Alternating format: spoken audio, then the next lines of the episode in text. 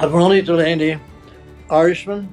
I'm 87 years of age, born in Arklow, grew up not knowing I was going to be a great athlete, went on to beat the world, winning the Olympic gold medal.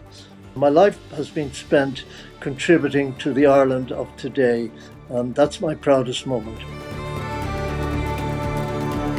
Yeah, the very early days, uh, Lord Killanin was chairman of the committee I was on was so, I was the Olympic champion. He was the president of the Irish Olympian. He was the man who invited me to join the institution. My background was that I was a very young man at 21. I took on the world and I beat the world at the Olympic Games and winning a gold medal for Ireland in 1956. That was in Melbourne, Australia. The Olympic connection is very important because Lord Killanin, and I keep emphasising that. But the other thing is, I worked in shipping, and of course, I came back to Ireland to make my lifetime in Ireland, and I was a successful businessman. I ended up uh, assistant chief executive of the ferry company. So that gave the specific connection to lifeboats, i.e., being a, a, shipping executive. And uh, from there on, uh, I was very comfortable in that environment. The Irish Committee was made up of uh, a lot of people with Olympic connections, but also with sailing connections. For example, Clayton Love was one of our the chairmen of the Irish Committee. He was involved in sailing. So an awful lot of the, the volunteers, of course, on the on the boats were sailors, but also on the man, this Irish management group, which was an informal group, but we were there to give advice to the committee of management. Uh, we we were very much. Um, attached to sailing and different sports. But the Irish Committee was, if you like, an informal committee to advise the institution on Irish matters. And we were there to advise on location of boats, we were advised to, t- to advise on the technical end, but mostly we were to, to advise on the business end. So we watched things like the uh, fundraising. We're uh, an all Ireland committee. So we have, we have no distinction between where the boats are going on political grounds or anything like that.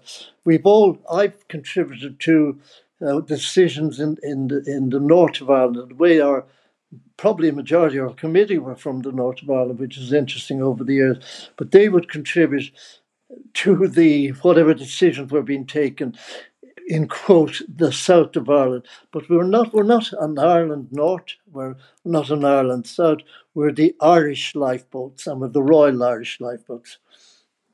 I've competed for an All Ireland country as an athlete, and my opportunity to participate in an All Ireland charity, um, many of them are, but to, in particular to participate from such an early age and to contribute over the years.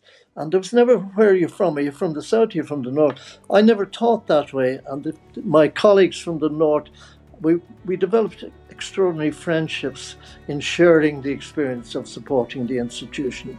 And among my lifelong friends are so many members. Unfortunately, a few of us are passing on as we get older, but over the years I had these lovely friends from north and, and south of a united country. A charitable community organisation committed to a specific task of saving lives, and we do that with great gusto. Well, in Ireland, we seem to save about an average now four people a day. That's a beautiful thing to think of, isn't it?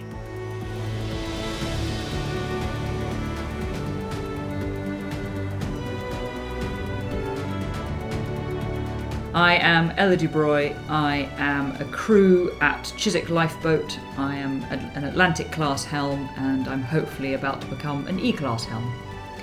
If you want to hear more stories from the RNLI's 200 Voices collection, then head to rnli.org forward slash 200 voices or subscribe to the RNLI wherever you get your podcasts. Thank you for listening. 200 Voices is produced for the RNLI by Adventurous Audio Limited.